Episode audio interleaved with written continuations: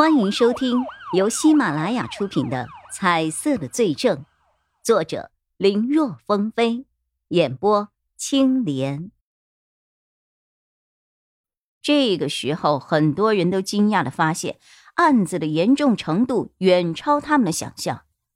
如果算上关秀璇的死，那么这个连环杀手从一九九五年开始到二零二一年。在这二十六年间，共犯下了十五起案子，犯下这么多起案子，却依旧逍遥法外，还敢继续作案，这是对他们警方的挑衅和侮辱。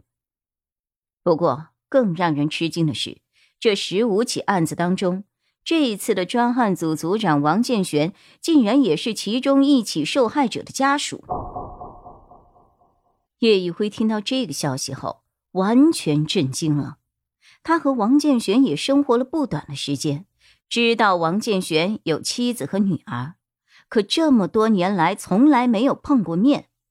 他也隐约猜到那两人可能不在了，但是他万万没有想到，这也是凶手造下的孽。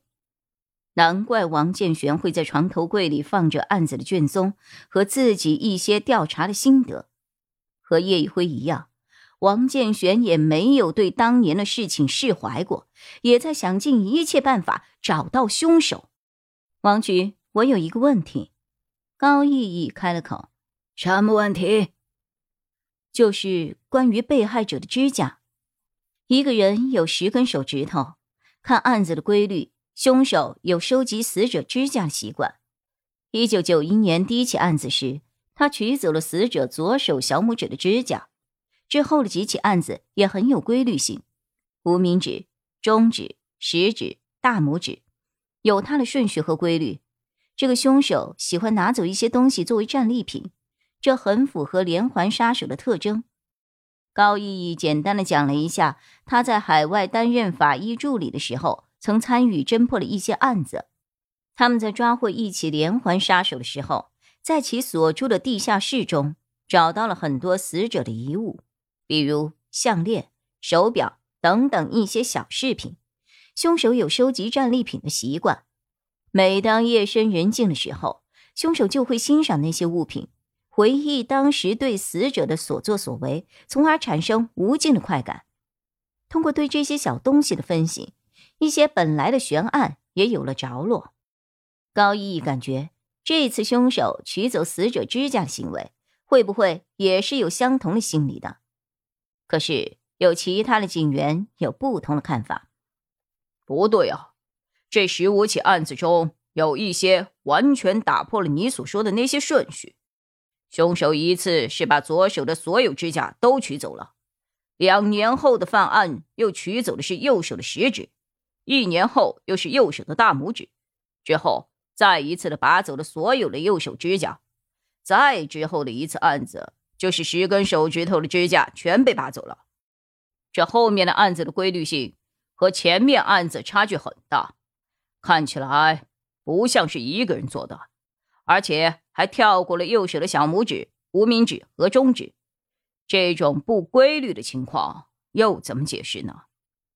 你说的很对，钟离言也点了点头。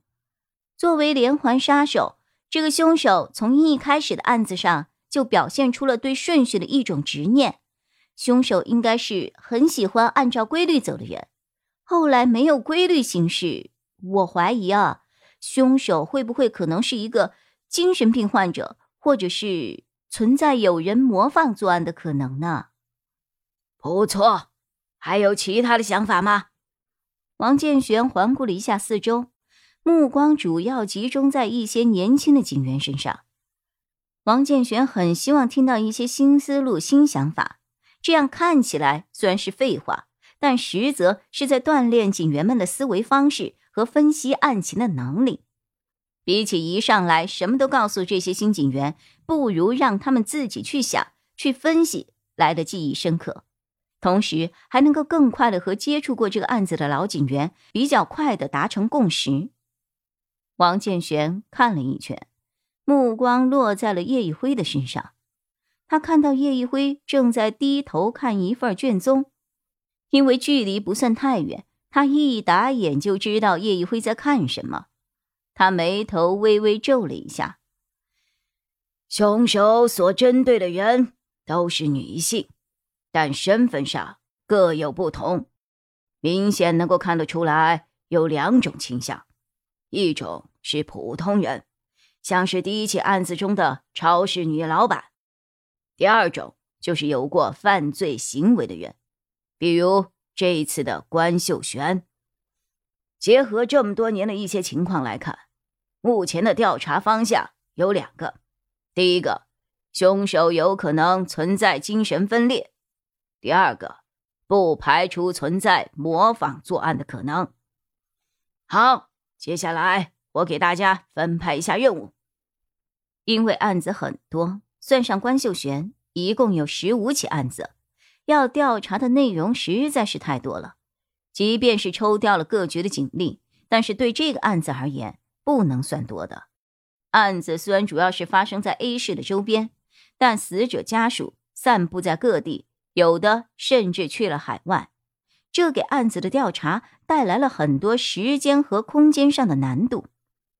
在分配了一圈后，叶一辉和钟离眼被分配到了调查最新的案子上，也就是。关秀璇的被杀案，叶一辉边看卷宗边听王建玄的安排，可此时一听是这样的安排，立刻想提出异议。按照王建玄所说的，不排除有模仿犯的可能。如果是，那关秀璇就很有可能是模仿犯所杀，而他的父母作为普通人，显然是死在真凶的手上。也就是说，王建玄虽然同意让他来调查这个案子。但还是有意让他不要去调查真凶。叶一辉想说什么，可还没开口，就看到王建玄锐利的眼神瞪了过来。到底是一局之长，又是叶一辉的养父，叶一辉无奈，只能闭上了嘴。等到大家各自领命离开会议室去调查后，王建玄叫住了叶一辉，让他到办公室去一趟。本集播讲完毕，感谢收听，更多精彩内容，请在喜马拉雅搜索“青莲嘚不嘚”。